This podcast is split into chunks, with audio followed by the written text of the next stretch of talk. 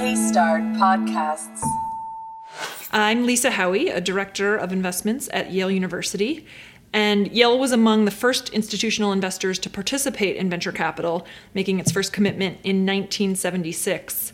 And the hallmark of our successful program has been long, long-standing relationships with the very best managers who've backed some of the world's best entrepreneurs, and together they've started many of the world's leading companies.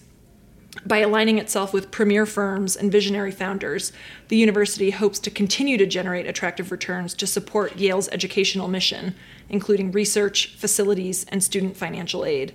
So, thank you to the VCs and entrepreneurs who've worked so hard to build these companies and generate amazing returns.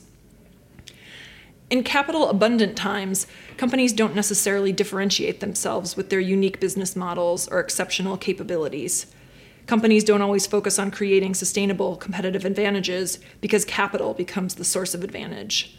The apparent winners are the ones who raised the most capital, provided the biggest discounts, and bought the most market share, not necessarily the ones who built the highest quality businesses. Capital scarce times are actually more interesting, I think, because the factors that determine the winners and losers are the factors that should matter. You don't beat your competitor because you raised more money. You beat them because you built a differentiated company providing a unique technology or service, or built a strong brand, or created a new business model. You created a sustainable competitive advantage, and you've built a high quality company with deep competitive moats. It becomes much harder for competitors to disrupt you. Your business is more defensible, and you should be able to compound value over the long term.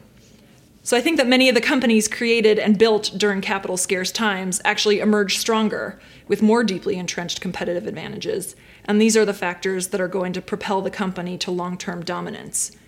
And when you build a quality company, capital is available. So I think in- India is at an interesting point right now. While there's a lot of global uncertainty, India's startup ecosystem is very constructive. There are fantastic entrepreneurs creating innovative companies and there's a lot of support for entrepreneurship. We may be entering a period of less free flowing capital in India, but I think high quality companies are being built and will emerge stronger for it.